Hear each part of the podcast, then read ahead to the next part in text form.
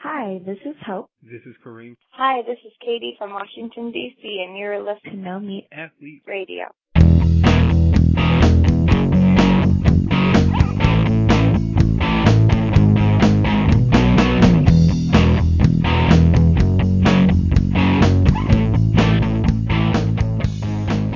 Hey everybody, this is Matt Frazier with Doug Hay, and we are about to produce episode 19 of the No Meat Athlete radio podcast, and our first one since the book tour has wrapped up. and I shouldn't say it has completely wrapped up. I am home now, and it feels like it's wrapped up, but I do have two more events left.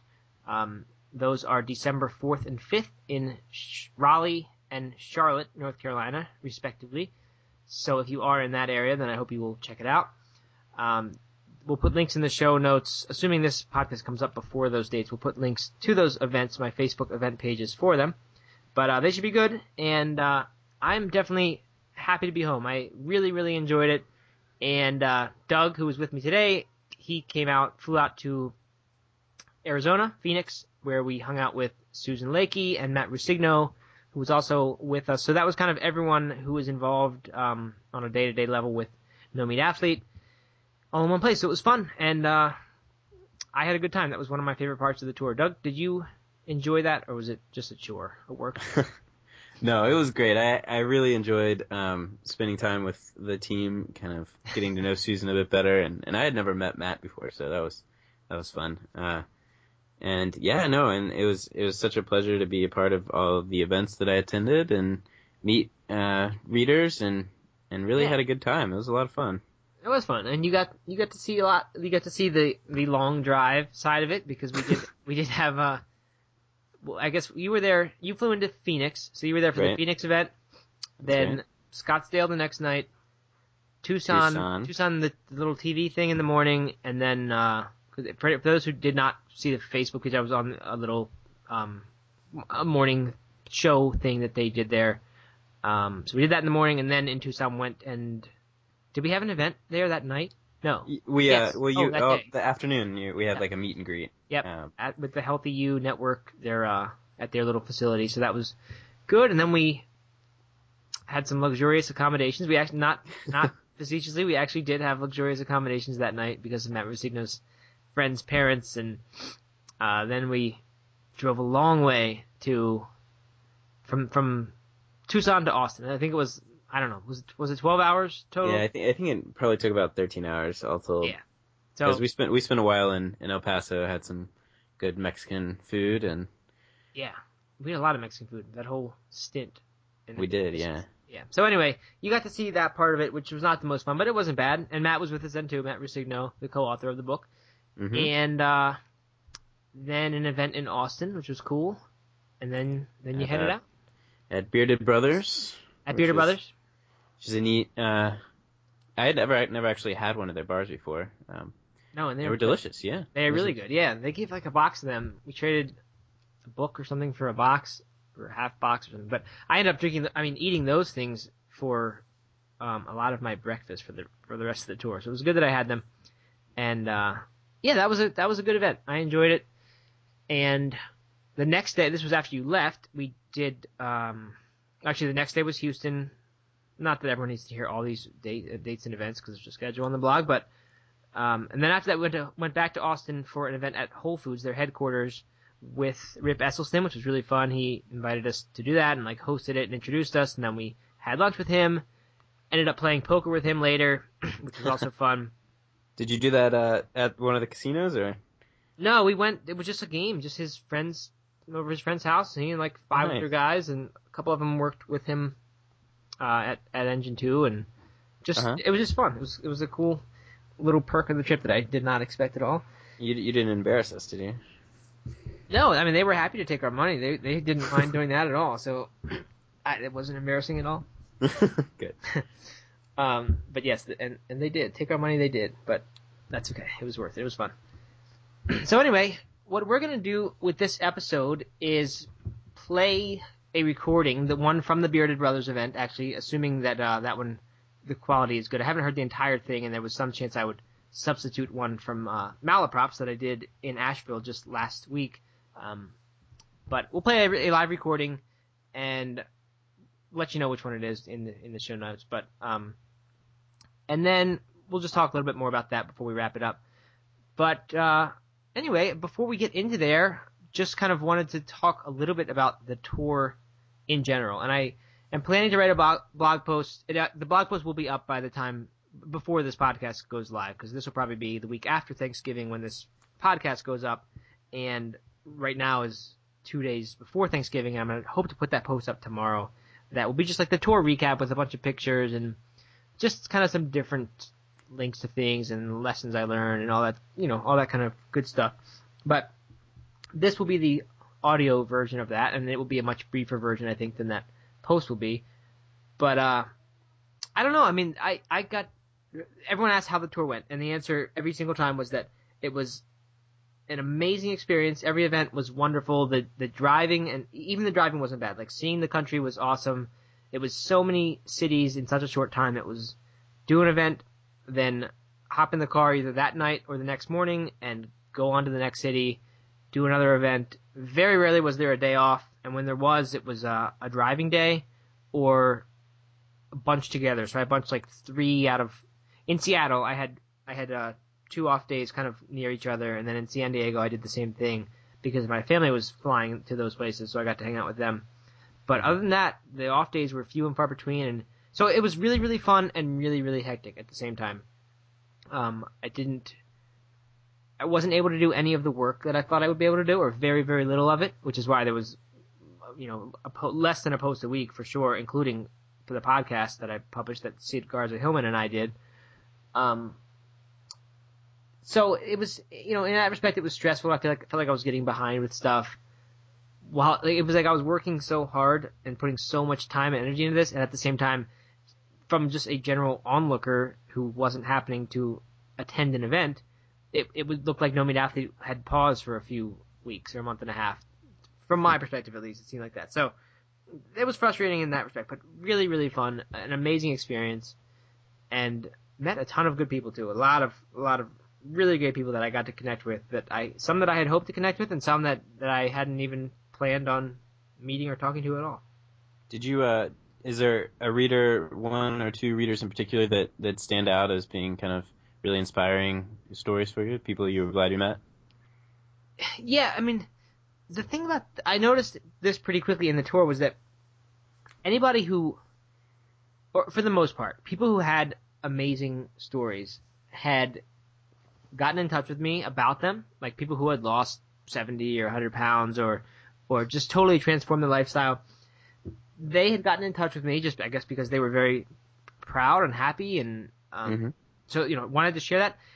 Those people, like, almost without fail, managed to make it to the events, which kind of makes sense. Like, if somebody is that into the whole lifestyle and it's that meaningful to them, whatever role my blog played in that, like, is great. And if they, you know, if if they had a strong association with the blog, then then they made it out to the event. So it was really cool to meet all the people who who I had connected with over four years of doing this, who had amazing stories.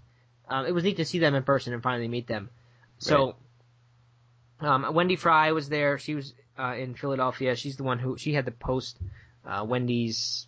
I don't know what it was, but chicken something about chicken fried steak. And she used to live in the South, and she, um, Mhm. you know, had had been told by people. She she like got this idea that she would run a marathon, and she thought she had done like some jump rope. Uh, I don't know what they're even called, but but like fundraiser type things where you jump for a certain amount of hours, and she went from that thinking that that she really wanted to do a marathon, and like somehow the doctor kind of discouraged her, and she expected to get this great, you know, par- pe- people to be like, yes, that's awesome, go do that marathon.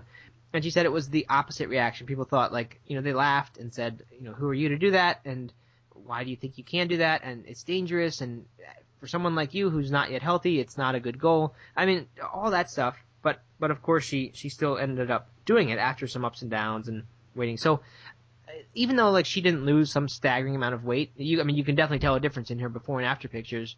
And she went to a plant-based diet in the process too.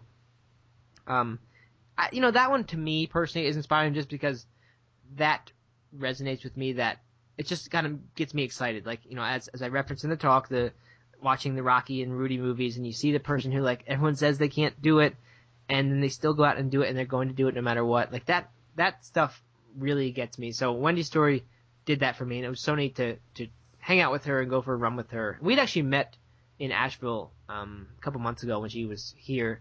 Went out to brunch at Plant, my favorite restaurant in Asheville.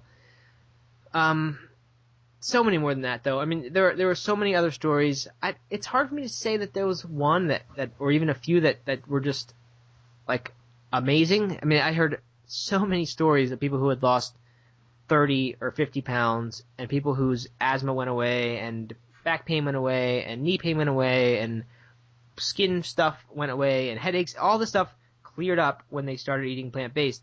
And I don't really know if that's because they gave up the meat and dairy. Again, another thing, as I mentioned in my talk, is is it because those foods cause that, and when you get rid of them, all the stuff gets fixed, or is it that plants are so amazingly good, and those other foods, which are generally high in calories, meat, dairy, eggs, that they crowd out the plants and don't allow you to take right. in a whole lot of, of plants that have so many valuable things in them.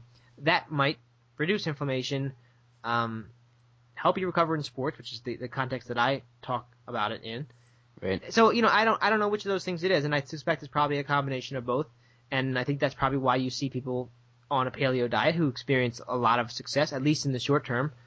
Sure. Um, partly it's, it's moving from a, a bad Western diet full of processed foods to one that that has whole foods as as the base of it.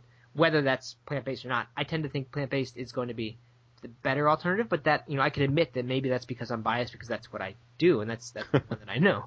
So, um, and I mean ethically, of course, there's there's a huge difference, and, and that's why I like the plant. That's actually why I initially chose it was was the ethical difference.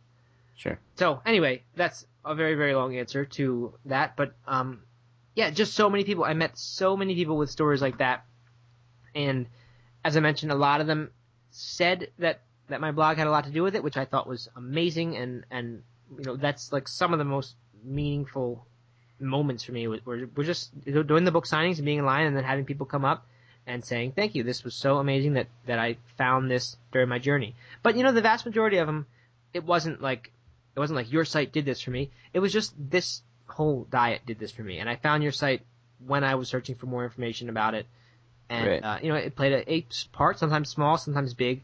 So it, it, was just so cool to see all these people who had experienced all this change, and not just weight loss, not just health stuff, but accomplishing really neat goals like marathons and Ironmans and all that. Very cool.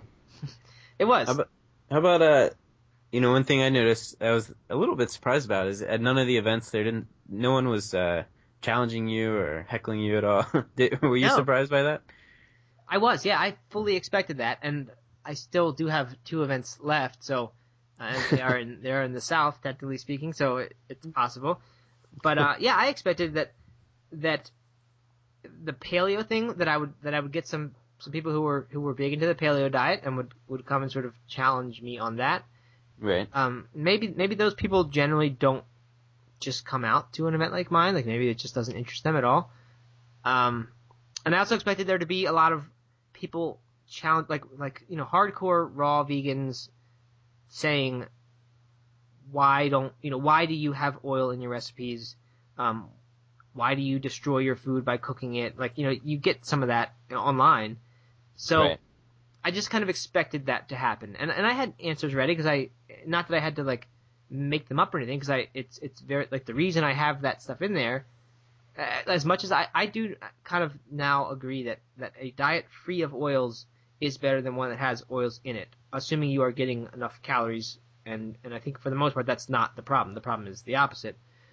Um, you know, so, but I, but I didn't want to put that in the book because A, I don't eat an oil free diet. I, it's just like, I'm, I really like cooking and I've, and I'm certainly moving in that direction of reducing the oil that I eat, but I wanted the book to have stuff in it that people could pick up and say like this this is an easy thing to do. I could do this. Um, Approachable, yeah. yeah. like someone who wasn't vegetarian or vegan. I didn't want I didn't want it, the issue to be that there was no oil in the recipes. Like this, how am I going to do that too? I just right. wanted it to be like, okay, so here's a first step to to getting rid of the meat and the animal products in my diet. Um, and similar with raw food, like I think raw food is fantastic, and I eat a higher proportion of of raw food, like a lot of my meals are just nowadays just a huge salad with a a raw nut based dressing on them.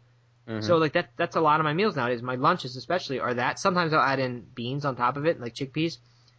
But so so if raw vegetables make up 50% of my diet or 50% of my vegetable consumption, that's way more than than if you look in the book. 50% of those recipes aren't raw.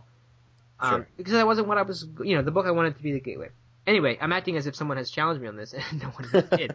um, so that was that was a surprise. I fully expected that, that there would be people there who were wondering that, angry about that, and I also expected maybe something like that from the ethical vegan crowd because although I always make it clear or try to that that the ethical ideological thing is a big part of the motivation for me. That was the initial motivation for me was was that one, and uh, I kind of wondered if there if there would be people who who would kind of get on me for for the way that I spread the message, like doing it in this really low key manner and saying it's okay if you don't go all the way right now. I don't think that's the best way to create a change. In fact, so I would say if you're going to do it, I would say try to adopt the diet over a period of weeks or months rather than do it immediately. And and I, you know, maybe that didn't come up so much in the talks so that people weren't there to challenge it, but I expected that people would would kind of take offense to that and say, no, you need to go vegan now and immediate, you know, fully and now. But that didn't happen. So um, that's good. If it does, though, I, I'm not, you know, it's not it's not like I'm dreading having to defend that because um, I think the results and the people I've reached that that kind of speaks for itself. So um, I don't know, but but that was Well, surprising. I'm glad I just gave you an opportunity to use your, your responses. yeah, too, I got to so. defend it. right. And then, all right. So one more one more question. Uh, is there a moment that sticks out as being kind of uh, the coolest moment of the trip? That's a great question. I, I, I mean, people have asked what cities I really liked, and even that is tough for me to say. Ann Arbor was Ann Arbor, Michigan. I really liked, which was kind of interesting. Um, but then, then the West Coast was just really cool, and that was expected. That Seattle, Portland, San Francisco, L.A., San Diego, that that would be really cool, and it was. Um, man, I don't know. You know, I had I had a few of them. Like when I did the San Francisco event, the one at Samovar Tea Lounge with Leo Babauta from Zen Habits and Jesse Jacobs from Samovar, the founder of Samovar Tea Mhm. in San Francisco. When I did that one, it was like we were up on this stage and everyone had the uh, the mics on, like pinned to our whatever, attached to our collars, and there was a big light because they were recording it, and there was like a you know big studio type light. When I was actually doing that, um, that was like the it was like wow, I've watched this scene so many times on the internet because I'm a big fan of Leo, so I watch his stuff, and a lot of the stuff happens to be filmed at Samovar, and they'll do these things like I think Tim Ferriss did one, and some other people, and they'll just they'll do these cool little events. So like to actually be there in this spot where I had watched all these people that I really admire doing stuff and presenting stuff and thinking, wow, it would be so cool to be there right now watching this. It was just neat to, to actually be up there doing this. So that was a special one. Got Yeah. to hang out with Leo the next day and we walked around San Francisco a little bit and went to lunch at uh, Gracias Madre, which was fantastic. That was kind of a cool. I don't know. That that whole San Francisco was just a fun. I I love the city and and the whole event thing was cool. I got to have dinner the night before that at Millennium Restaurant, which is which is a really famous vegan restaurant, and went there with the owners. It was very very nice of them, Ann and Larry, and they invited me to go with them. So it was like for a little while, it was just kind of like I was doing really cool things, and uh, I don't know, it just it just felt special at that moment for sure. Yeah, yeah, that's awesome. But there were other highlights. I mean, seeing the family. My, my, I don't know if I ever made this clear, but my wife and kids flew out from Asheville to uh, Seattle, and we spent four days there. I think I had two events during those four days, and then they flew down to San Diego to hang out with my wife's brother, while I drove down, went through you know Portland, San Francisco, L.A., and uh, and then I spent four days there. So it was great. That was another fun part was just seeing them out there and having them come to the events. That was cool for sure. As far as like driving and and seeing stuff, um, the Northern California was so beautiful. I I didn't even know it was going to be like that. But but the drive from Portland down to Mendocino, and then especially you know even on to San San Francisco through the wine country. Um, but but particularly from Portland and really the south border of Oregon down Uh-huh. to Mendocino where the Stanford Inn is, and that's another it was another really cool spot and place to be. Uh, the only vegan resort in the U.S. and had a great meal there. Actually, two great meals and met the owners. The drive though there was incredible along the coast. First, it was like through this redwood and sequoia forest and like the the tree that you drive through. If you, I think it cost five bucks, so I didn't go do that part. but in that forest, that was really neat. Up and down what seemed like I don't know how high the elevation change was, but it seemed like I was going up and down mountains, and they were lined with these trees. It was just in a dense forest, and then coming out of that and being right along the coastline, where you're kind of on these rocky cliffs, and you know you just see like these these rock formations out in the water. It was just a really really neat thing, and then the wine country started there. So I don't know. That was just like a very special eight hour drive for me. That one. It just it just felt just really nice. I was by myself for one of few times in the trip. Really, I wasn't didn't drive by myself that much, um, just because people were with me at different spots. So you know that that whole area, and then of course that led right into San Francisco just a few days or one day later. Right. So you know it was just that was that was probably the, the most fun, interesting part for me. was that your first time to the Pacific Northwest? I'd been to Portland for World Domination Summit three years ago, the first one, but was just in downtown Portland for that for three days. Didn't really see any of the surrounding stuff. Like the drive into Seattle itself, I thought was really nice too. That was through more of this forest, and just it just doesn't look like East Coast uh, mountains and forests do. It's just an entirely different geography, and and the the plant life is different. It just it was just really neat. And, Cool. and now I'm I'm thinking of other things as I say this. The Colorado Springs was awesome. Doing the incline run, uh, which or uh, incline hike I should call it, which is just like this mile long hike that is they said 45 to 60 degrees in elevation or in incline I guess. So and it took us 44 minutes or something to get up it. It was snowy, so we could have been a little faster perhaps, but uh, the record apparently is 15 minutes. Somebody's made it up that thing.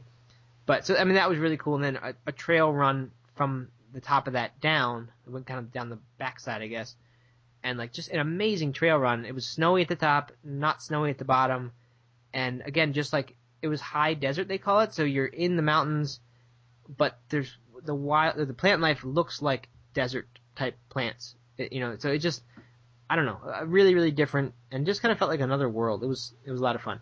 That was with Dave, the husband of JL from JL Goes Vegan, JL Fields. Um, they they were extreme, overly friendly, and and treated me to too many things when I was in Colorado Springs. I feel like I need to repay them somehow. But you know, they they were incredible hosts in in the area. So um, Cool. thank you to both of them for for doing that and for the run and everything. So anyway, um, I'm I feel like I'm rambling because I haven't yet really organized all the thoughts for this blog post I'm going to write about this. I'm just kind of remembering the, the fun parts. But anyway, I would say we have rambled enough, Doug, and we should. Um, any more questions on your end? Um, No, no, I think that was great. Okay. Then let's put on the recording now. I think it will run about 30 minutes or so, and uh, then we'll pick it up at the end of that and just say a few more things, and then we'll we'll get out of here. Perfect. All right. All right, everybody. Thanks for coming out. Um, Matt Ruscigno, my co-author, is going to talk for a few minutes, and uh, then I will talk for a little bit longer, hopefully not too long, and we'll get into a Q&A, which has kind of tended to be the best part of these things, I think, where it's a conversation. And with a smaller group like this, the Q&As are uh, some of the better part of it anyway. So we'll try to keep the talk short, and then do after we're done, just uh, sign books. We have shirts, books. If you feel like getting any, any of those, uh, and then we'll probably go over to some sort of restaurant or bar. We don't really know. I haven't figured that out yet. But if anyone wants to join us or has suggestions, then uh, we are happy to hear them, and you're welcome to come along. So anyway, I'm going to turn it over to Matt Ruscigno. Matt is the co-author of the No Meat Athlete book with me. He's been a friend of mine from the online plant-based nutrition world for three plus years now. And uh, Matt was a very natural choice for the co-author of this book because he has the, the basically the scientific, the educational background uh, that I don't have. I'm, you know, I'm, I have done a lot of stuff based on my own experiments, my own research, but it's not uh, credentialed or anything. So Matt has that. He's a registered dietitian who is also a vegan. He was the head of the vegetarian group of the help me here, Academy of Nutrition and Dietetics. Yeah, there you go. Uh, which is a big group. It used to be the American Dietetics. Dietetics.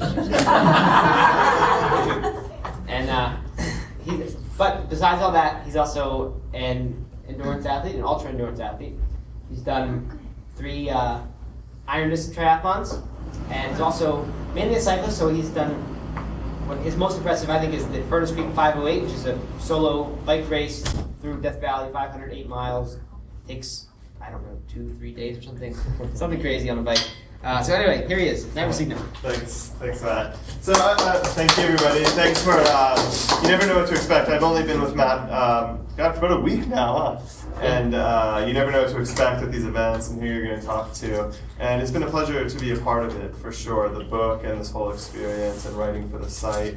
Um, and what I'm going to do is pretty quickly just tell you a little bit about my background because it kind of led into my philosophy that you'll see in the book and the chapter that I wrote.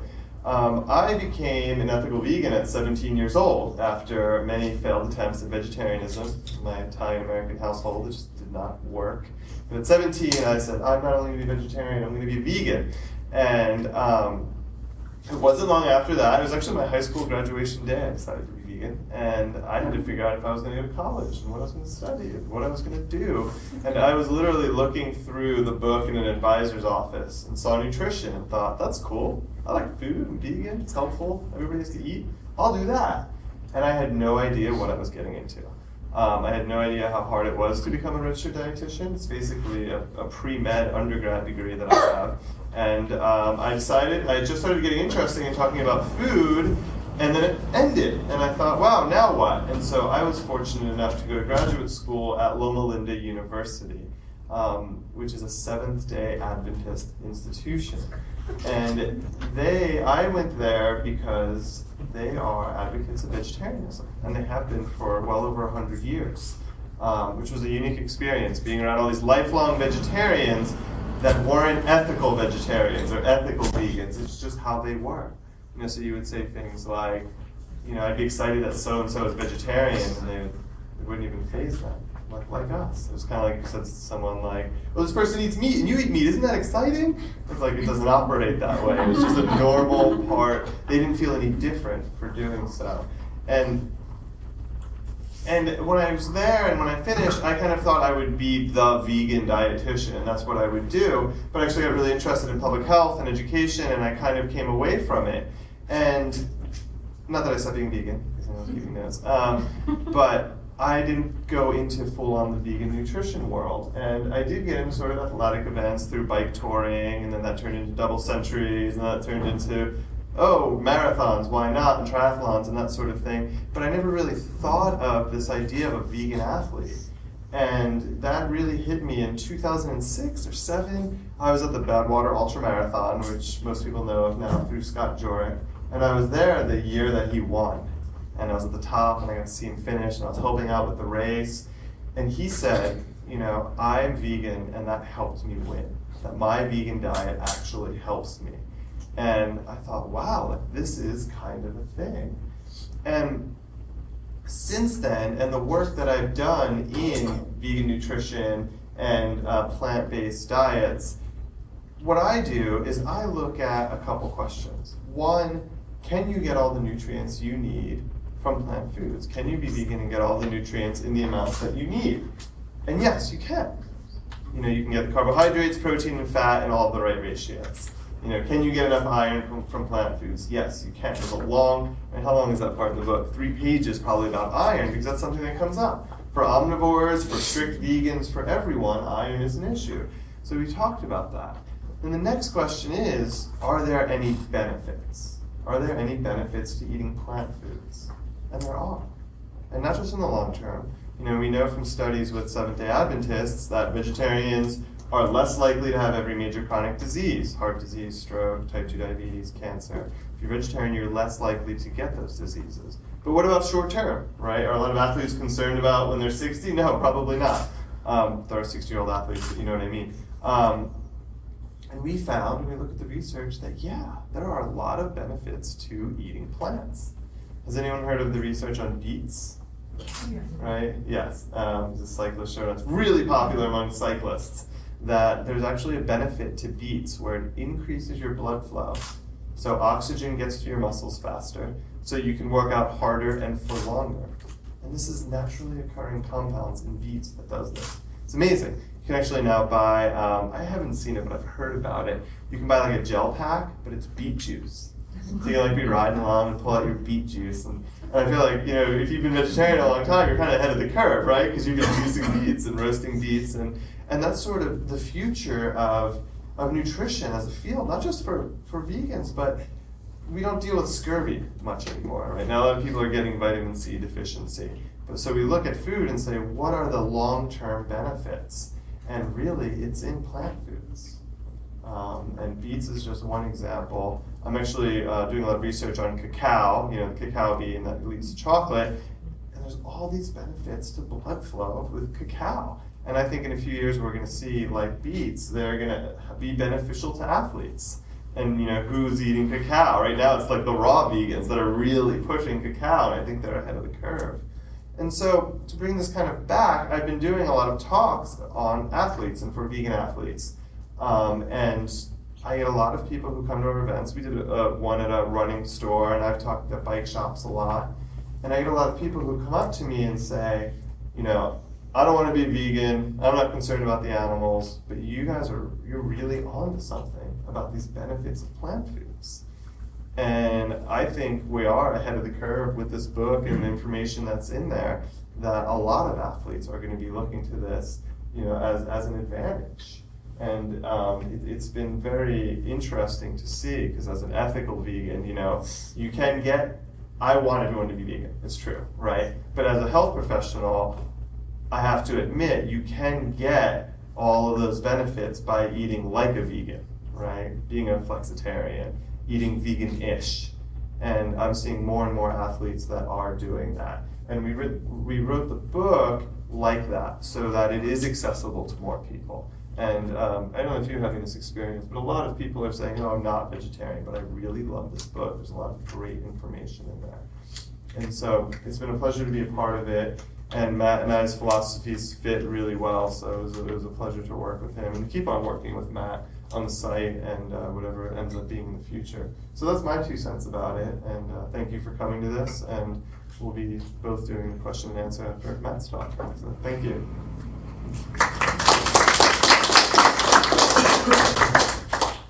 All right. So, uh, just for those who may not know me. I think probably everyone here does, but um, my name is Matt Frazier. I am the author of the new book, No Meat Athlete, as well as the blog of the same name, which has been around for uh, four and a half years or so now.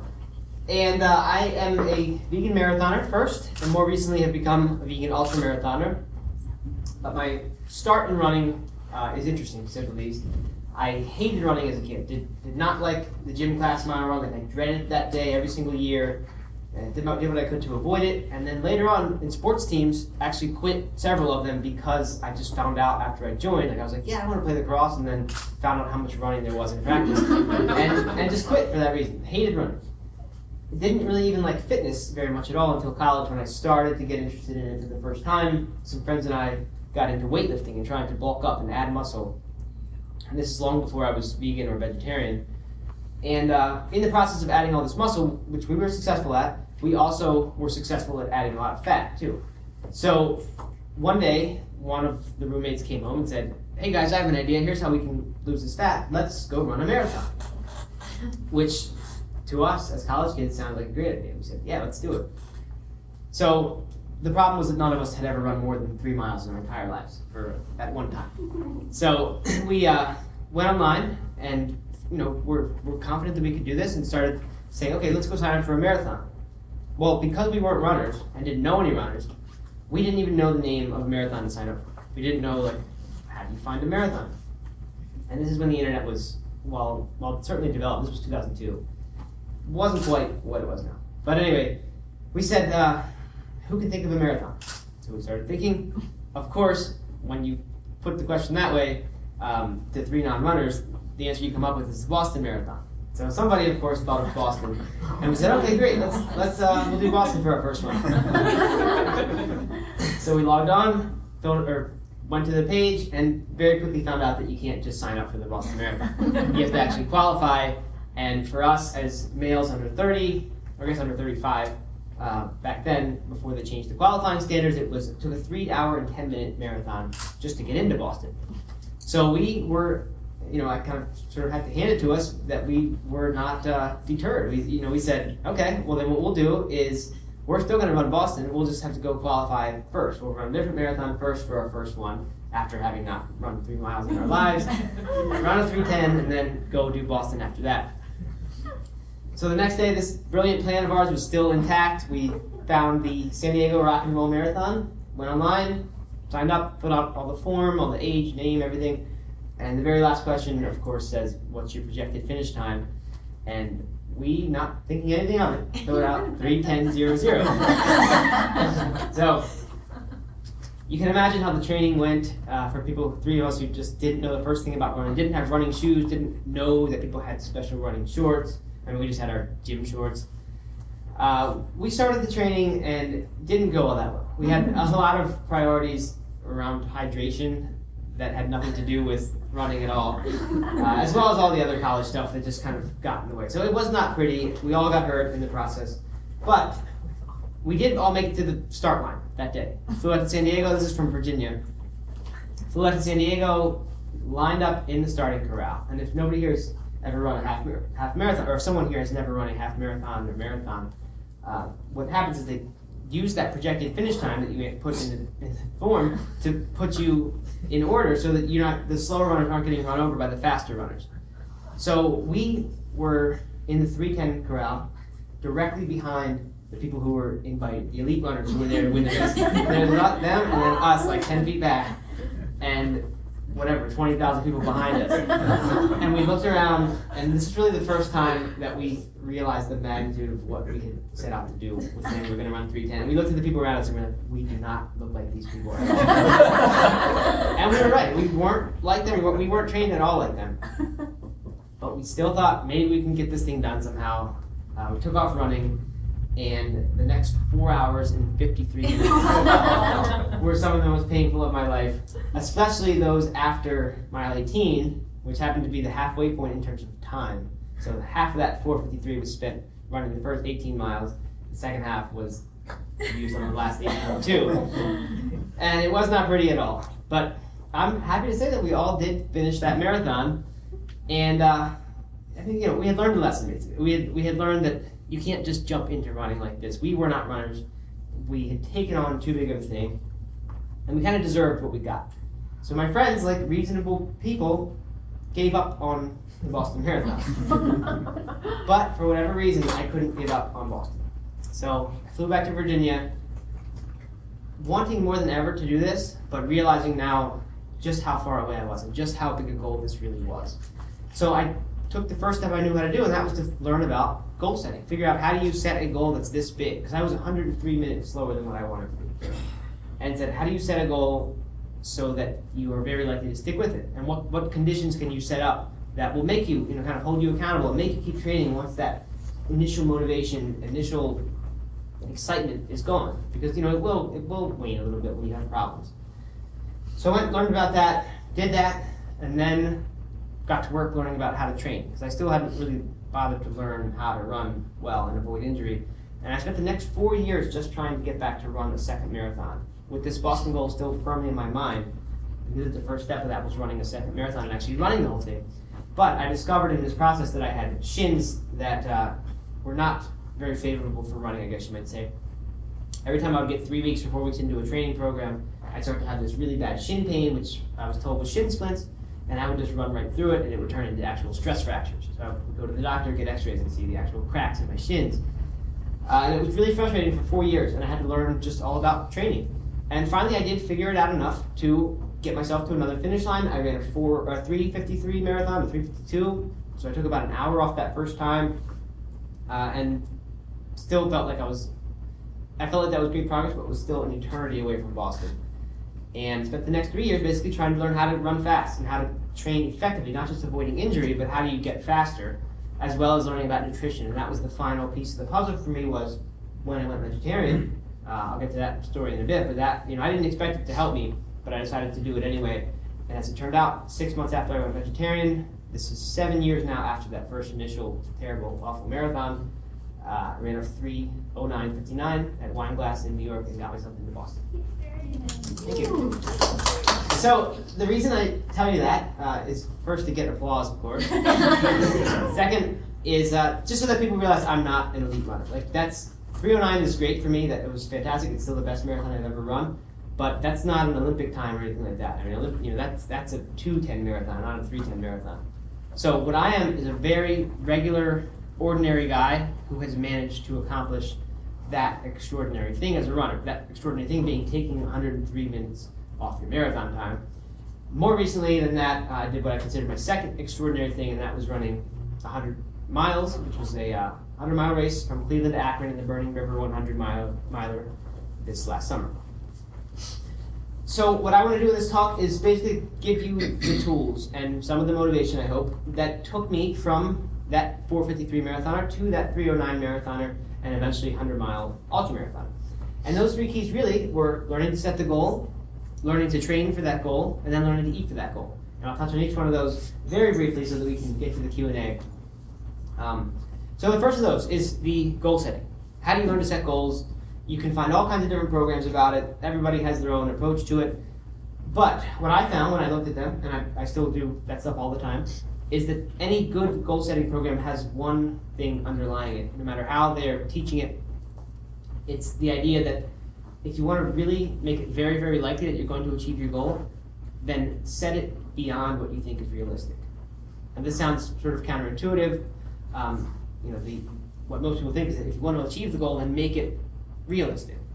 But what happens is that when you set that goal that really is ridiculously out there, but importantly, one that is so, so motivating to you, and the one that when you imagine yourself achieving that or being that type of person who gets that goal, you know, you're just immensely excited. Butterflies in your stomach, palms are sweaty, and it's just so much fun to envision being that person so that action flows from you know, from the setting of this goal.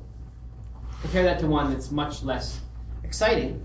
Like had I set out and said that what I want to do is just run a second marathon, if that was my big goal was run a second marathon, uh, you know, I don't think I would have lasted through the difficult period. Those four years that it took me to get back to run that second marathon, during that period, I went and saw a, a physical therapist for the shin thing. And he said, well, Matt, the solution is to stop running. Like, you are not designed to be a runner. Your legs are kind of bow shaped, and you're not built to be a distance runner. Just go pick a different sport. So I think looking back, had my goal at that point just been run a second marathon, I probably would have said, you know, he's right. I ran one marathon. That's good enough. Why don't I just be satisfied with that and move on and do whatever? But by that point, I had convinced myself that I was going to qualify for Boston, and I had envisioned what kind of fitness level all around, not just running, but I have to be in to qualify for Boston. 100 minutes faster than I currently run a marathon.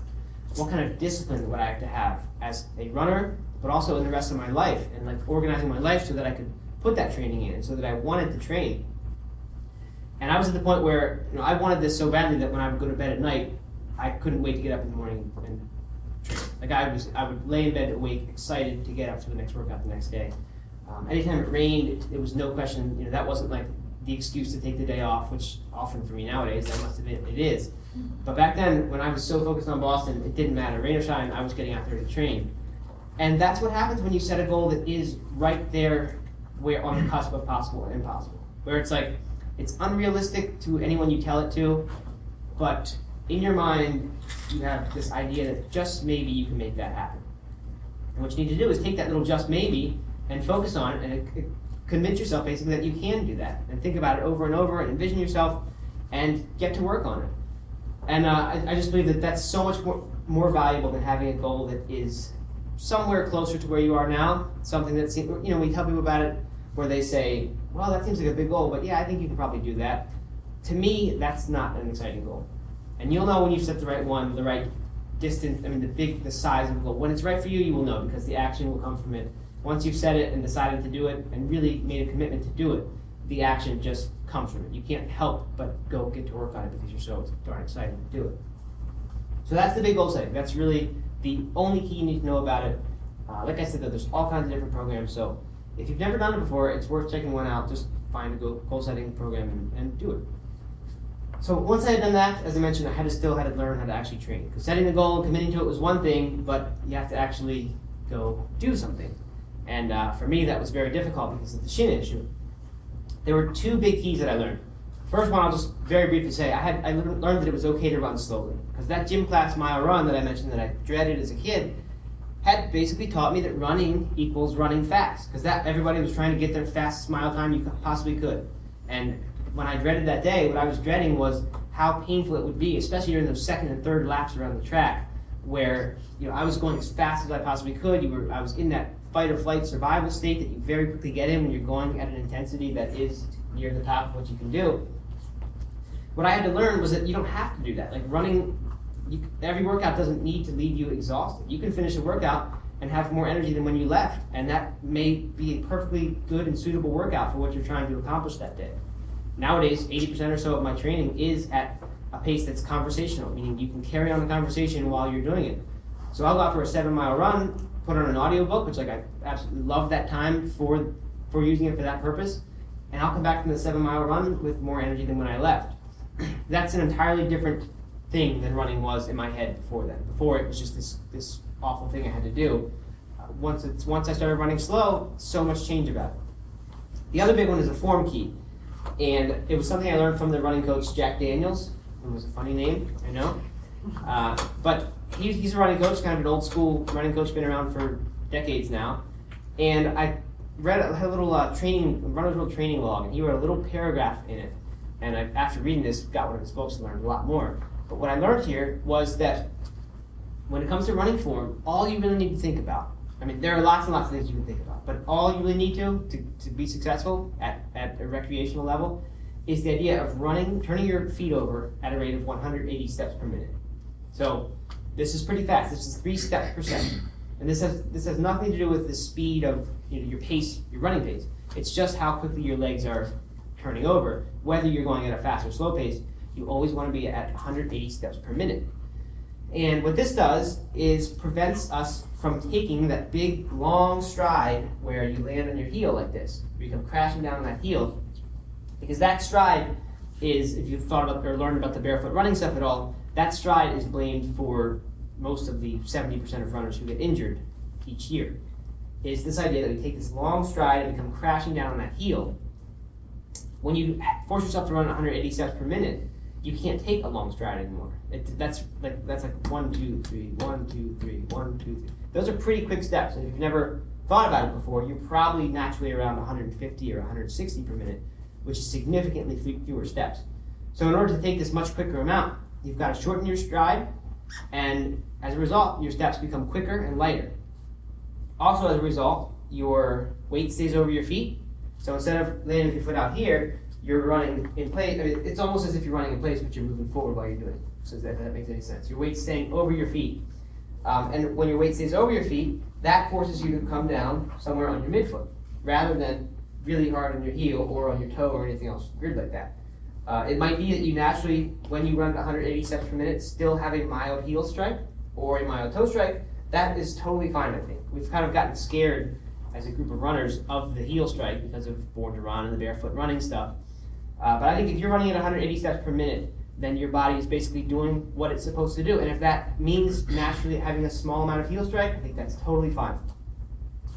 So this is very much similar to the barefoot running, as I mentioned. Barefoot running idea is that if you try to land like this with no shoes on, it really hurts. And that's this amazing, brilliant natural feedback mechanism we have built into our bodies. As if something hurts, don't you can't do it. That's that's why it hurts. To tell us not to do it. So the modern running shoe with its big heel allows us to basically bypass that feedback mechanism entirely. And we can run in this way with this big heel strike, all this braking action, this energy going up through our leg, that's absorbed by that shoe. So in the short term, we don't feel any pain, which is we think is great, so we keep doing it. But in the long term, we're running in this way that we're not designed or built to run. So it's not really any wonder when you think about it that way that so many runners do get injured each year. So the idea behind the barefoot thing then is if you take the shoe off, and barefooters will take it off entirely, then all of a sudden you can't run like that anymore. So naturally, your weight stays over your feet. You run with shorter, quicker, lighter steps. Exactly the same thing as we're seeing with the 180 steps per minute. So really, they're just two ways of getting to the same basic type of running form. And uh, Scott Jurek, who Matt Ruscigno mentioned as fam- very incredibly famous, the most accomplished vegan runner, by far the most accomplished vegan ultra runner, and perhaps the greatest ultra runner who has you know lived during the past 20, 30 years. Um, he said, has said that when you get to this 180 steps per minute, most of your rest of your form just naturally falls into place. And that's where I was going with. That's really all you need to focus on. Like yes, there are little things you can think about. You can think about your arm swing, and you can think about your legs going back. I mean, there's different chi running and all kinds of different methods. But at the core of all of them is this 180 steps thing, and if you get that down, you have really what it takes to avoid injury. And by the way, this is from they, they got this idea from looking at marathoners, elite marathoners, people who are winning marathons. So while when you try to adopt this, it'll feel really weird and very inefficient. Um, you can rest assured that it is a very efficient form of running. It just takes some getting used to. But people who are winning races, putting in 150 miles a week, perhaps, you know, they're not they're avoiding injuries running this way, but they're also running fast this way. So it'll feel really weird. It'll take you three, four weeks perhaps before it does start to feel useful, or it does start to feel efficient. Um, it took me staring at a treadmill. I didn't do much tread- treadmill running, but what I did was just stare at the clock on a treadmill and make sure I had three steps every single second as those seconds ticked off. Did that for about 20 minutes at a time. I don't know, three, four times a week. After three to four weeks, I had it down. Nowadays, you can get a metronome. You can find songs. If you just Google 180 beats per minute songs, you'll find songs that, that will, you know, you can just line your steps up with the beat of the song basically, and get there over the course of a few weeks. So I strongly recommend you do that. It'll feel weird, I promise, but uh, it's worth it. It's worth it in terms of efficiency and mainly injury prevention. So that much got me some big improvements. I ran the second marathon, did it in a way that was pretty good, was able to run almost the entire thing, and started making some progress. I then went down to 336 with my next marathon. Uh, but at this point, as I was making this progress towards Boston and thinking that, hey, I might actually be able to do this thing, I got this, what I consider to be extremely inconvenient urge, and that was to go vegetarian. my reason was that I had had a dog for the first time. I'd moved out of the house and you know had my own dog.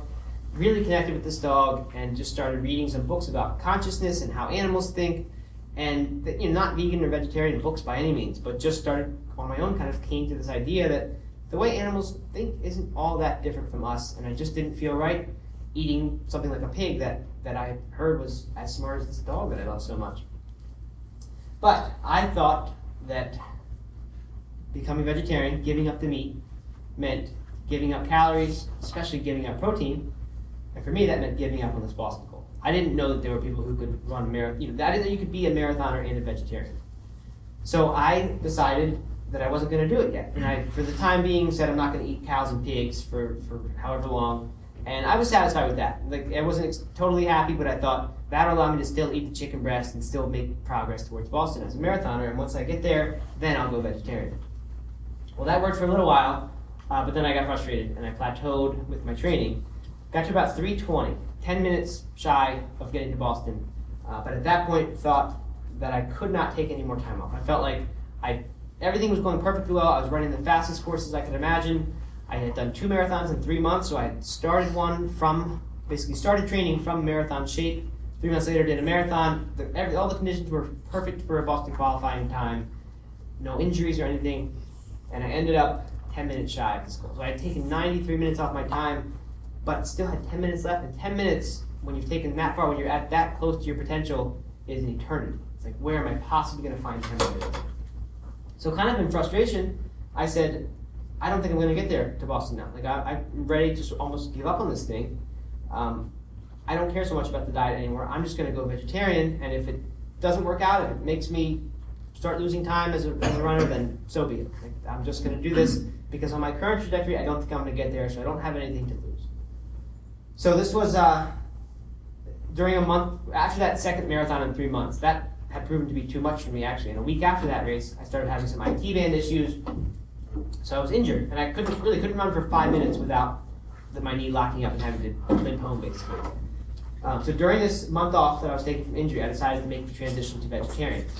And my first long run back from that injury, my first long run when I went back out again, um, it's a run that I will never ever forget because it was a 12 mile route that I had done a lot of times from my house. It would leave my front door, run to a trail, do the trail, and then come back. 12 miles, I'd done all the time before. When I went out on this run, my first one back from injury, and my first real long run as a vegetarian, and all I was doing was paying attention to my knee, my IT band. I did not want this thing to go up. I didn't want to get set back again and, you know, lose the progress that I'd had when I was rehabbing. So I, that's all I thought about. Didn't even bring a watch out. But when I got back from this run, I looked at the clock. So I did look at it when I left, and realized that I was back from this thing six minutes earlier than I'd ever done it in my entire life. And here I'm supposed to be at not even full strength because I'm recovering from this injury, and I'm expecting that the diet is not going to be working very well. So I was shocked to come home and see that I was six minutes earlier than I'd ever done it before. So very quickly, excitedly, I did the math. It said 12 minutes or 12 miles, six minutes. That's 30 seconds per mile. That is the difference between me and qualifying for Boston if I could just keep it up for 26.2 miles. So at this point, I wish there were more drama to the story, that it were more interesting. But I just basically went out and had the best training summer I'd ever had my entire life. I was able to put in three really hard workouts a week, follow each one the next day by an easy workout. So I was running six times a week, more miles than I'd ever done before, at higher intensity than I'd ever done before, and just wasn't getting injured. Felt like kept thinking surely this injury is going to come because in the past it always has, but it never did. Went got to the start line totally fresh, ready. Everything went perfectly, and I think that pretty much had to happen for me to run a 309, and uh, but I did it. So six months after I qualified for uh, after went vegetarian, took this last 10 minutes off my time when I'd been working so hard and been so frustrated for the past you know, year before that. So people say like, what was it about going vegetarian that did that? And by the way, this is still not vegan. This was just my my first, you know, delving into it and went vegetarian first. So what made the difference? The first one, obvious, is weight loss. I lost about five pounds within the first two weeks of going vegetarian, which quite frankly scared me because I was like, you know, I'm not that big a guy to begin with. Five pounds in two weeks, like, can I keep that up for a year? There aren't going to be many pounds left here to do anything. but thankfully, they, le- they leveled off. Lost, I lost seven pounds total. And that seven pounds, because I didn't lose any strength with that seven pounds, as measured by how I was going in the gym, that seven pounds made a tremendous difference on how fast you can run. Those 12 miles in that first run, that was probably the big reason for that. And 26.2 miles, even more dramatic effect. They say uh, two seconds per pound per mile is what you can expect to lose in time from a weight loss. It works the same way with weight gain, obviously. Um, as long as you're talking about small gain. I mean, once you get into 30 pound, 40 pound weight losses gains, that number kind of goes out the window. But that's a significant amount of time. And uh, that, so that was the first one. Very obvious, hard to deny that that played a big part. The other one, though, is one that, because of what I do, I've had the opportunity to talk to a lot of elite athletes um, Brendan Brazier, Scott Jurek, Rich Roll, Hillary Biscay, and ask them, what is it about this diet that works so well? Like, why do you choose this diet? Almost without fail, what they tell me is that they can recover faster on a plant based diet than they can on any other kind of diet. This, Brendan Brazier, if any of you have read his book, this is precisely how he got to a plant based diet. He was in high school, wanted to be a pro triathlete, but wasn't necessarily the best or the most gifted athlete. But he was the one who was willing to go try all different diets in high school and figure out which one worked for him the very best. And he found that plant based was exactly that one. So for someone like Brendan Brazier, what that means is getting in more workout than the competition in a given week. Because you can recover faster, you can get out there and work out again sooner, get in more workout to make more progress, and basically be ahead of the competition. But for me, and for most people here, I would imagine, uh, we're not concerned about getting in more workouts per week. Like I don't have any desire to get in nine or ten workouts in a given week. I have my five or six, and I'm happy with that. So recovering faster doesn't mean for me getting more in. I, I have time and kids and all kinds of other things that are preventing me from wanting to get in any more than six workouts. What it means though, if I'm just going to do those same fixed six workouts, what better recovery means is that you're showing up more like closer to 100% each time. And what that means is that you're much, much less likely to get injured than if you were going out there. If you were coming, if let's say you would go do a workout, um, really takes it out of you, and then you come back two days later and you're only at 95%, say, of your full capacity. Well, keep that up for a few weeks, and you can see how losing 5% each time very quickly gets you to a point where an injury is going to come up. And that's, I think, what I had been expecting to happen. That's what I felt so many times in the past. But that this next time when I went vegetarian, putting in all these hard workouts, I think it didn't happen because I was more recovered each time.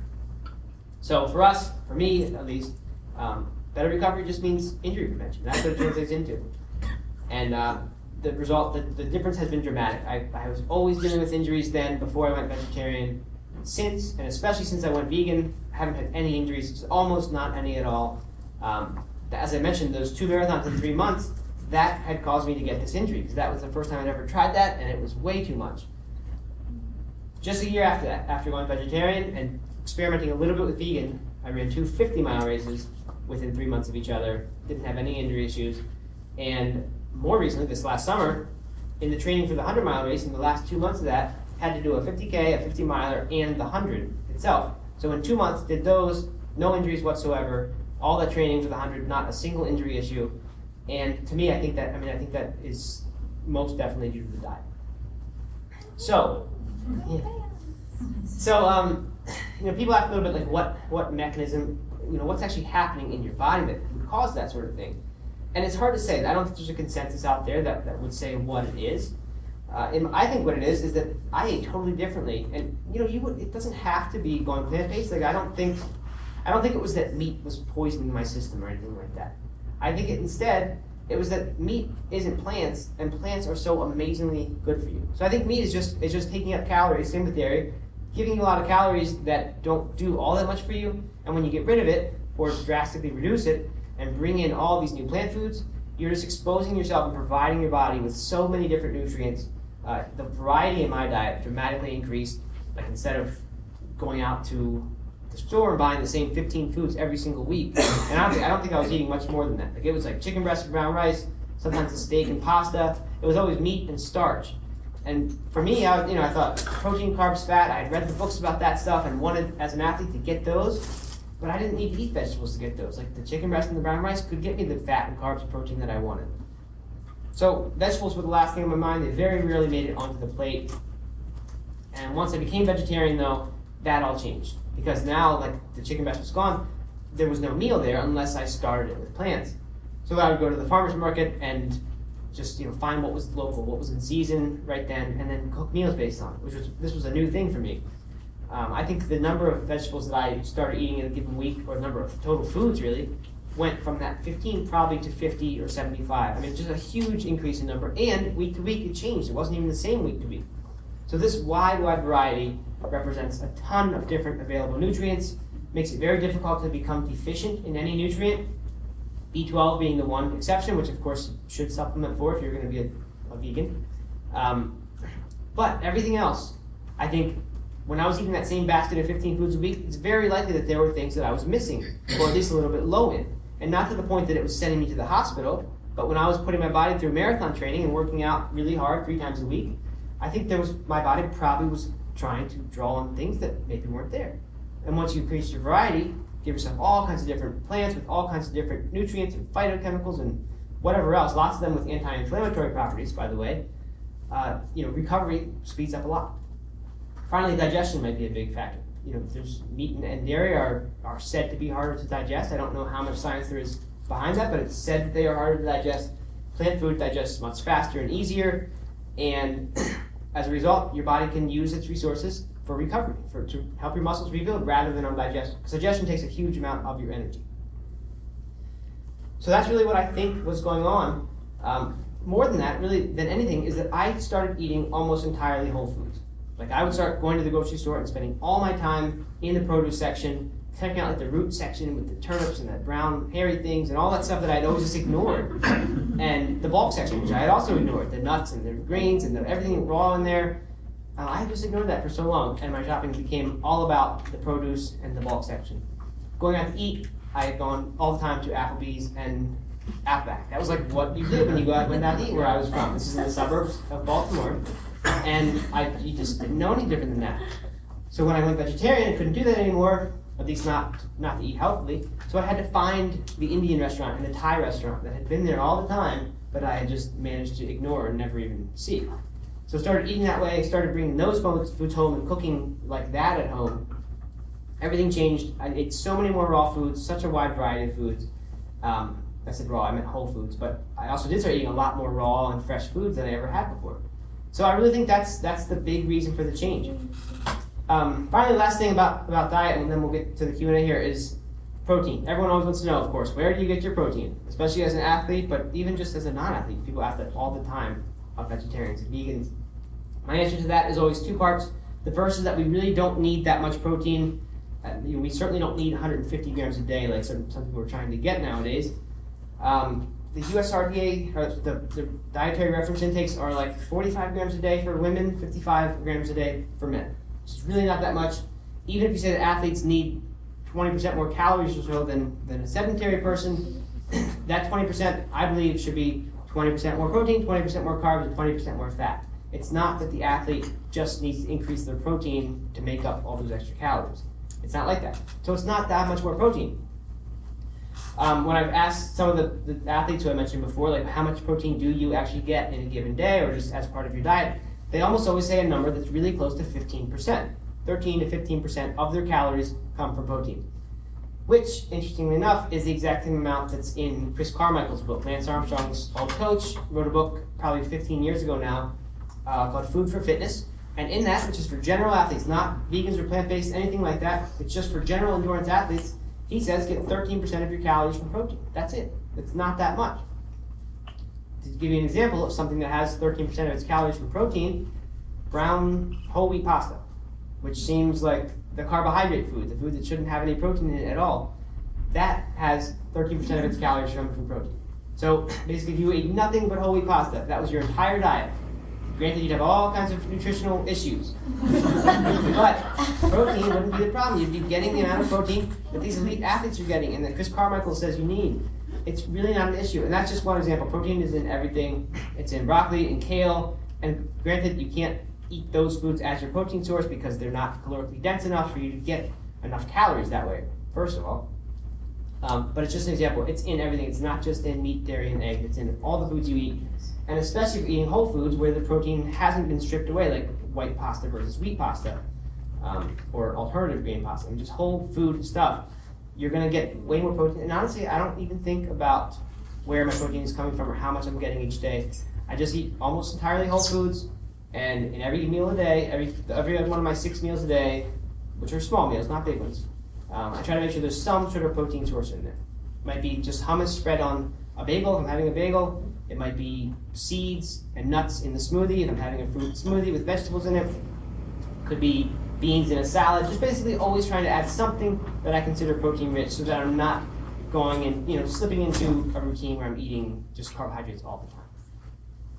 Um, and finally, these foods, I know they're weird that I'm mentioning, probably not to you guys, but when I tell people that I eat a smoothie for lunch and dinner sometimes, or that when I'm traveling around the country, my breakfast is often trail mix and raw fruit, and sometimes a salad from Whole Foods.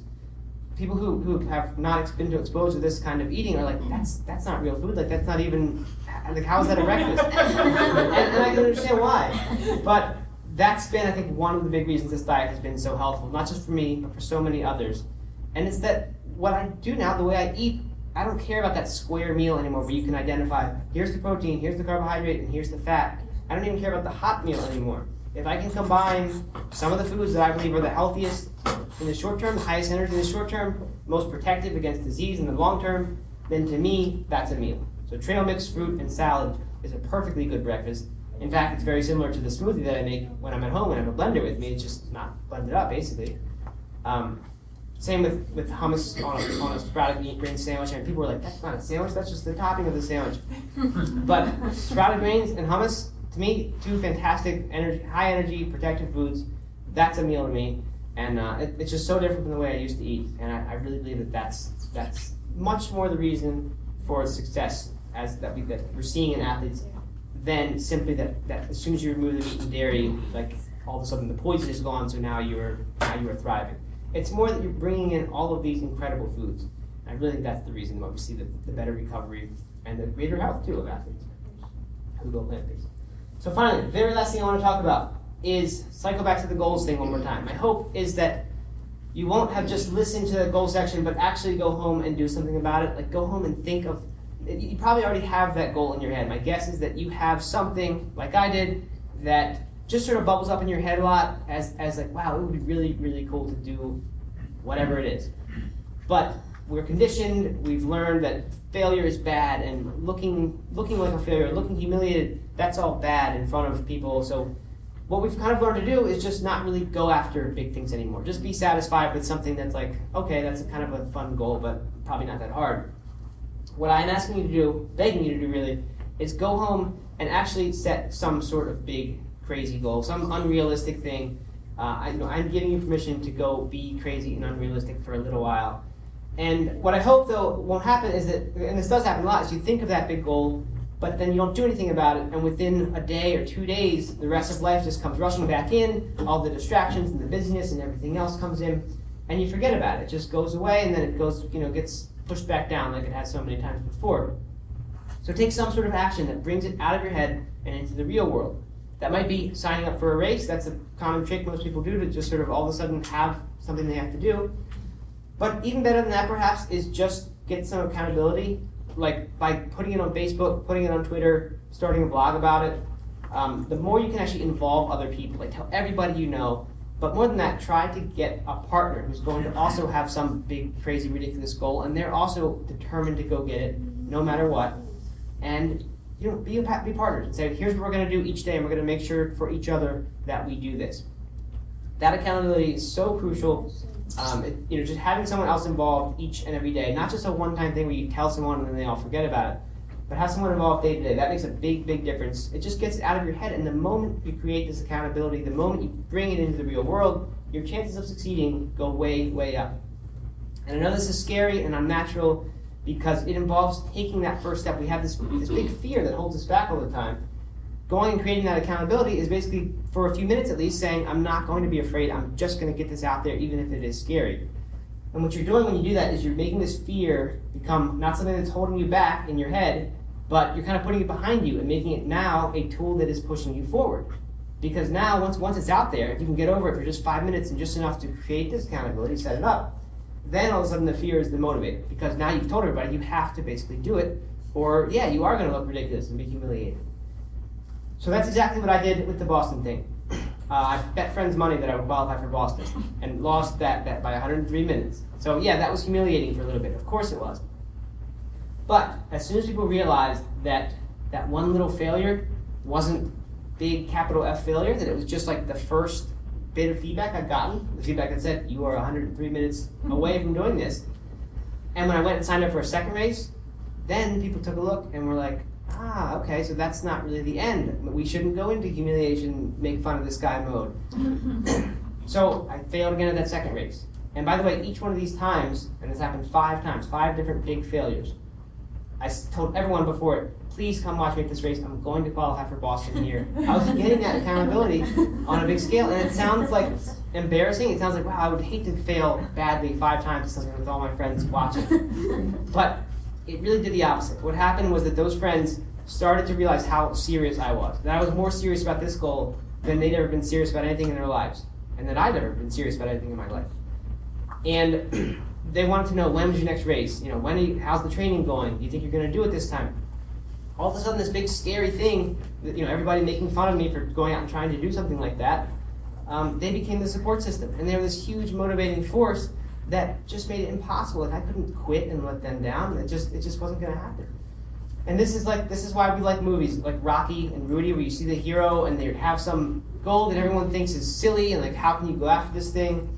and you see them going after it and then failing, and they get up and they go after it and they fail and they do it again and again and again, and you see them every time getting up after this getting knocked down. we love watching this kind of stuff, and as inspiring as it is to see it happening like on the screen, I can tell you from experience that it's even better to be the person who's there, the one seeing others be inspired by you, basically being the one who is knocking, getting knocked down, getting back up every single time.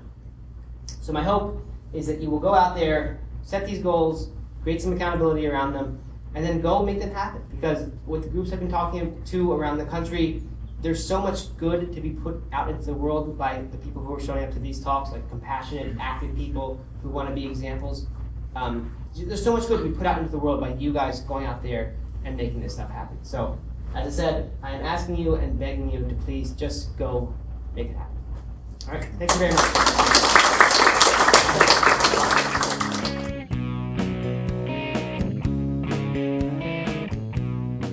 All right, so we're back, and hope you enjoyed that. That was pretty much the talk in some form or another that I gave at all these events. The, first three or four events, I was doing something different, more of a talk aimed at um, explaining explaining why this diet had been so good and why I thought it had been so good for me as as an athlete. But what I found after I think it was three events of doing that talk was that most people showing up at the talk were already on board with the vegetarian or vegan diet and Right. were themselves runners or athletes of some kind. So they knew that this worked and they had experienced the benefits. As I mentioned, I met so many people who had these great stories. Uh, and it felt like I, I didn't need to be saying this. I was telling people stuff they already knew. And, and that, you know, I don't, I don't think that was a bad plan going into it. Like I thought for some reason, I just didn't know what the audience would be. I thought it might be all no meat athlete audience, or it might be people who are just kind of curious, or it might be people who, you know, saw a sign at their running store and decided to show up. And like, yeah, there were some of them, but I think what I changed it to was more of this this thing in the context of my own story and my own journey to qualify for the Boston Marathon, um, of which, as you just heard, if you listen to that, the the plant based diet was the the final step and a big step, but the final ten minutes off of that marathon when I really felt that I had plateaued and, and 10 minutes seemed impossible to, to find, you know, where was I going to find 10 minutes more to take off my time? Um, so it, it worked well enough. I'm still not 100% happy with it. Like I just, I don't know. I, I just, I just would like to improve as a speaker for sure, but had, and, and some people listening to this probably did hear me in the first, in the first few events. Um, I, I definitely got a lot better. And that was one of the really cool things about the, the, like I, about the whole tour was that it forced me to do that. And I had always told myself I just don't like public speaking. Like not that I froze up or or you know panicked or anything like that. It was just that I never really enjoyed it and and thought I never feel comfortable when I'm in front of an audience. This made me get over that. Like after I had done the new version of the talk, once I had done that about five times, it felt like it, it didn't matter. Every night was just do it again, and I would get up there and like when you first get introduced by by whoever the the host is, and then they say, and here's Matt Frazier, and then it's like you go out and you look for the first time and see this whole audience looking at you, and there's that brief moment of of like terror, like oh my gosh, everyone's staring at me, um, but but it started lasting for like three seconds, and then and then it would be just gone completely, and then it would be comfortable, which which was cool. It was kind of a cool lesson for me. It was like if if you don't like something and you're uncomfortable with something, then Make yourself do yeah, it. just do it. Just do it. Like find a way to force yourself to do it, and you get used to it. And maybe Mhm. that's not true with everything, but but with with public speaking, it certainly was. Yeah. So anyway, yeah, uh, well, I- you I- know, go ahead. go ahead. I was gonna say I, I felt the talk, my delivery got a lot better. I still want to get better as a speaker and and have more emotion in my voice. I'm just sort of a still an introverted and shy person, just in general by default, and it takes a lot of work for me in front of an audience to yeah, convey a lot of emotion and have a lot of ups and downs and variation in my voice. Uh, just because that's kind of a I don't know what the word is, revealing thing to do, like be up there and be emotional, rather than just kind of being low key and, and chill. So Vulnerable. yeah. exactly. So I mean, I, I feel like I have a ways to go still as a speaker, but it was incredible to, to just get over the the nervousness part of it, that have that just completely disappear. Yeah, I, I thought it was great. I um, you know, the first time I heard it was in Phoenix, and and I didn't really know what to expect. At that point, you had been on tour for several weeks, and you know, and as someone who I feel like I I know you and I know your story pretty well, you know, I just kind of thought it would be a little recap of that, and wasn't expecting all that much. But I was, you know, really blown away by the presentation, your talk, and found it really inspiring myself. And it actually, you know, you challenge people in the in the talk to set a big goal and go out and immediately start telling people and, and putting yourself out there to, you know, put, putting this goal out there. Um, and I actually was inspired to do it as soon as I got home. I had been thinking about running a hundred miler for a while and, and knew I was probably going to do it next year, but, um, hadn't really told anybody and hadn't, hadn't, definitely hadn't put it out there. Um, and I listened to you and, and I did it. I, I, and now I'm, I'm all set to actually started training this week to, you know, to That's do right. this hundred. That's right. You did your first 12 mile run, right? Yeah, that's right. I remember that one from from the Bryon Powell plan. That Yep, yep, absolutely. From from Iron Fire, um, or not Iron, from uh, Relentless Forward Progress. right, right. Yep. And, And you wrote a big uh, blog post that that announced it to everyone, and Yeah, included some excerpts from the talk and things there. So yeah, we'll, we'll link that one up in the show notes. yeah, but uh, you know, I thought it was really neat. I thought, um, I think that what you have to say about, you know, just the perseverance and and going back, time after time to run that marathon is, is really inspiring and, and it, it, it rings true to to a lot of people who have these goals but you know keep getting knocked down and Right. Yeah, I love that stuff. I mean, just just thinking about having given that talk now forty some forty times probably. Um, you know, just that same idea still. It just like starts to make me want to go online and like watch a watch a video of some somebody doing something cool. I don't know. It's just like it it sticks to me. I I love that stuff. It's inspiring, and uh, I this assuming we do play the Austin version of the recording, or that's the one that we assuming that's the one we did play because I haven't still as as we're recording this hadn't yet um, decided whether it would be that or the Ashford one. But th- that that last part of the talk, which I always thought was the strongest and the one that people responded to, and like at the end in the in the book signings, they would come up and say, "I really like the goals portion of your talk, and now I have my big goal that I'm going to go do, and uh, here's how I'm going to announce it, and here's how I'm going to, you know, do my plan." Well, that that part I always thought was the strongest, but in this Austin event, I was kind of laughing because uh, okay, so now now we're getting into a inside joke, but Doug you, you gotta explain it Okay, so you and Matt Ruscigno and I, in, at some point, some city, I don't, I guess it was uh, uh, Phoenix, watched watched Kingpin. Someone randomly was talking about Amish people, and we we thought of Kingpin, the movie with uh, Woody Harrelson, Negan Woody Harrelson, and Randy Quaid and whoever else, and uh, not really a good movie, but but kind of funny and fun, and uh, the the hero there, who I guess would be would be uh, Munson Uh-huh. or or the Amish guy. Um, that he goes on his own journey. Uh, and so anyway, we what you and, and we just there were so many dumb jokes. If you haven't seen this movie, watch it and you realize how dumb some of the jokes are and um, lowbrow some of this humor is. But anyway, what you guys were saying, having heard my talk, I think maybe you'd already you must have heard it maybe just once, but the part where I always no, mentioned, no, I, I had heard it by the time we got to Austin I'd heard it probably four times yeah. oh, were we in Austin when we watched Kingpin though? oh oh in Phoenix yeah just the one time I guess it was just Yeah. once, but anyway, you someone suggested that I put Kingpin in the talk when I'm listening when I, at the end talking about Rudy and Rocky, which are two movies that that really do inspire me and and give me those you know feelings where I want to go fight and change the world. Um, one of you guys suggested that I that I include Kingpin in that list at the end and say Rocky, Rudy, and Kingpin, and uh, we just started laughing about that, and I could not get it out of my mind. And then I, I remember I glanced up at you guys during that talk in Austin, and saw when I when I said Rudy and Rocky that you both had your heads down with smiles on your face, yeah not wanting to make eye contact or not wanting to laugh out loud. So I was so distracted for the last five minutes of that talk, the one that I think we're going to be, have played here. oh, Um, no. But anyway, so yeah if it Matt, sounds- Matt and I both happened to say Kingpin under our breath at the same time and So if it sounds less inspiring on this recording than than uh, we're making it out to be, that may partially explain why. I don't know. Anyway, watch Kingpin if you haven't. That's that's the takeaway from this podcast is that it's an amazing film, an important film, and one that you should not miss. exactly All right. So um, th- let's. I want to hear about the hundred mile. I mean, I, I know it, but I want people to hear about it. Which what's the plan? I know you have a date in mind, and it still might be one of the two races, or have you have you made a decision yet?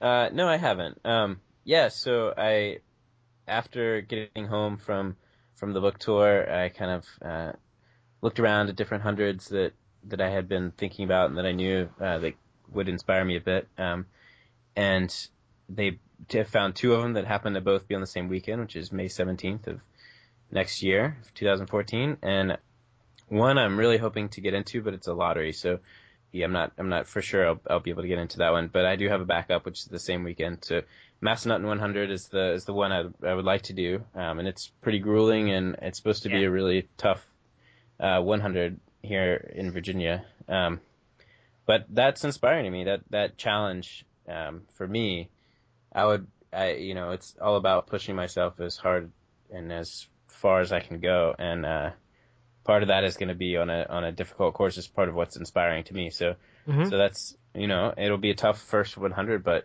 I'm hoping to get in there. And if if that one doesn't work out, then um, there's a company called Rock Creek down, no relation to Rock Creek Runner, um, down in Tennessee that's putting on their um, 100 uh, down there. This will be their first, the inaugural um, Rock Creek 100 uh, that is the same weekend. I'm really that would be a cool one if if Massanutten works out. So yeah, so the training is six months long and started last week.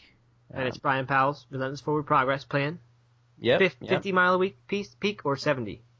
50 he mile gives, a week. He gives both options in that book. Yep, 50? I'm doing the 50. I think I'll probably um, go a little longer on some of the weeks, but Mhm. I'm really, you know, just sticking to the 50 uh, plan, and, and it just jumps right in. You know, like you said, the first weekend, um, you have a 12 mile long run, which you know, I mean, isn't Yeah. super long, but it's not like a typical Three marathon training Yeah, plan right, where, right. you know, where you Yep. build up from the tiny base. Yeah, Uh, and right, and you do so many 20s and and so many 20s followed by 12 or 15 and then yeah, which is which was cool. Like you definitely, I remember feeling on that plan uh, having to go do an 18 mile run one Saturday, and it was like, ah, today's an easy day, it's just 18 miles today. Where where in marathon training, that's near the near the longest you the do. peak, yeah. I mean, you do a 20, maybe a 22. But I remember when I got to that point when I felt like that for the first time, I was like, wow, this is in some way working. Whether or not it is changing my fitness level, it's it's making me um, just not in my mind build up 18 miles to be very much. It's like a quick thing that you go get done uh, and then go do the rest of your day. So yeah, that and just kind of doing that over and over changed a lot about how I thought. I mean, uh, it's not that that different from marathon training, and I think people have trouble believing that. And maybe I'm sort of now having having been a few years removed from marathon training in favor of ultra training. Um, maybe I'm somewhat, I guess, biased or I don't know. I don't know if jaded is the right word, but used to that. But you know, it just didn't feel all that different. Like there were a lot of seven mile runs, like three seven mile runs almost every week, and then your long runs. Right. And it's and they're yes, they're longer. You start out with twelve instead of starting out with four or six or whatever it is in a marathon plan. But like it just didn't feel that different. Like there aren't. It's not like during the week you're putting in ten and fifteen mile runs very often, if at all. I mean, we said 50 Right. miles a week peak. That's that's not all that much more than some marathon training programs. Like if you're training to run your fastest marathon, you could easily get above 50 miles. And I, I think when I trained, when I ran my, my Boston qualifying race, I was I ran probably more miles than I did training for the for the hundred.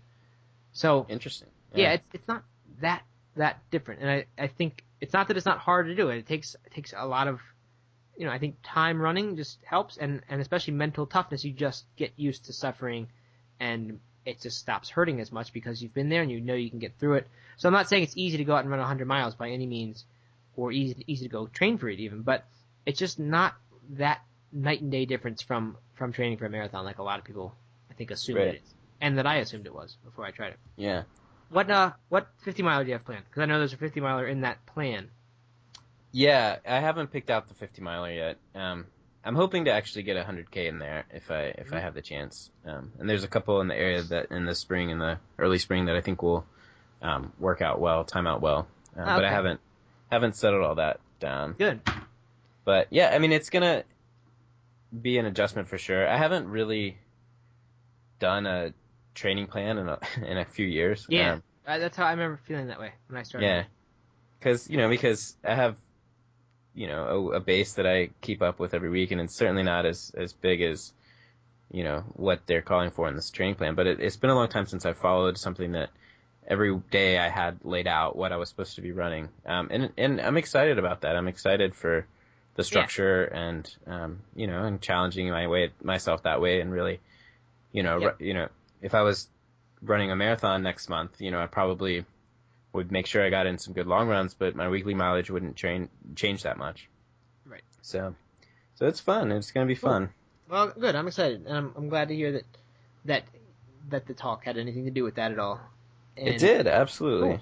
That's that's very good. I'm glad to hear that, and I hope I hope that I start to hear stories from other people who actually do go ahead and, and follow through with whatever their big goal is that I mentioned in the talk. I mean, tons of people came up and said that was my favorite part. Like I really liked that. I'm I'm hoping that, that they don't just fizzle out and and uh, Yeah. you know that Well, I actually think- hear something four months from now.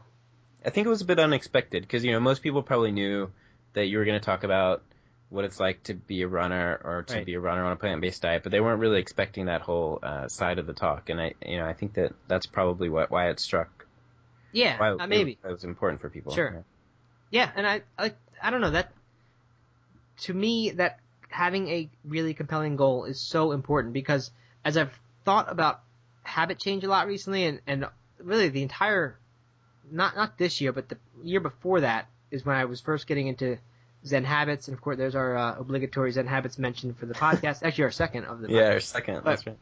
um, I was I was really getting into that, and and fi- it was the first I'd ever been exposed to the science of habit change and like what can we actually do to kind of hack the process of habit change and and make things more likely to stick. And I read The Power of Habit, mm-hmm. and I spent that whole year thinking about that stuff and and applying it with some success for sure.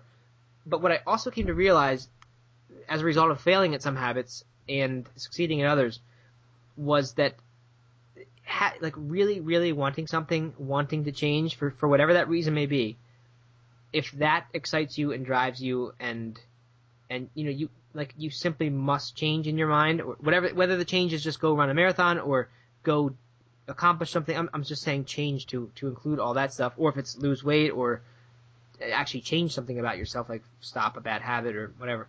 But if, if you don't truly, really want to do that, then all that all the tricks and, and hacks really don't matter. Like yes, they will they will temporarily change your results because they will there'll be a new thing and a distraction and something new to focus on, and they'll work for a while because they are you know they they are how we change. But if if underlying it all is not a a burning desire to do it and make it work, then eventually it kind of just goes out the window. And and even though this stuff is designed to create habits and make things become automatic, it, it's very hard to get through the period when the, the actual creation period of the habit before it is, is attached and, and like before it's cemented in your brain.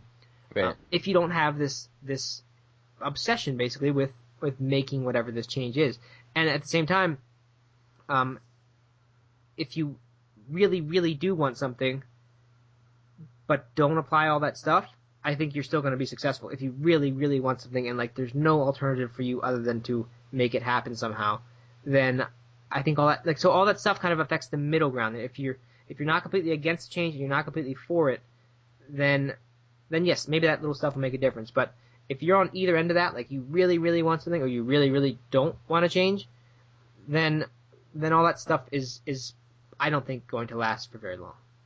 Right, because you know if that that burning desire is part of the reward of getting out and doing it every day, you know. Yeah, and that's right. Because the habit itself, and Leo says this a lot, is that you can give yourself the reward. Like your brain has this habit loop, and at the end of that loop is some sort of reward. So you can kind of hack it by after a run, if your goal is to get out there and start running, you can reward yourself with a small piece of chocolate and actually give your taste buds a reward that you are associating with having done this task. But what Leo has always said is that the external or extrinsic rewards it, it works okay, but the habit's really not going to stick long term unless it becomes an intrinsic reward. If if the habit itself is the reward and becomes a behavior that you actually enjoy and feel rewarded by doing it, then it's not going to work. So Right. yeah, exactly what you said. Cool. All right.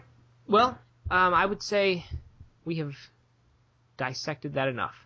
Yeah, I think so. Well, And um, I don't know if there's anything else to, to really wrap up here. I guess when this publishes, it'll be early December, so we'll be going into the holidays. Uh, we do have a few more. I have another podcast recorded, recorded it actually earlier than this, earlier today. So we should have another one in December, and then we've got um, some really good guests lined up. Uh, Nicole from Lifeless BS, let's just call it. Um, it has a curse word in there, but uh, we won't put that on NMA Radio. Um, she's gonna she's gonna be on here sometime around New Year's because she has a very inspiring goal herself for a pretty long term goal for the for the year 2015. So um, she she'll be fun, and I'm looking forward to talking to her. She was another person who I connected with on the book tour, which I guess brings this full circle.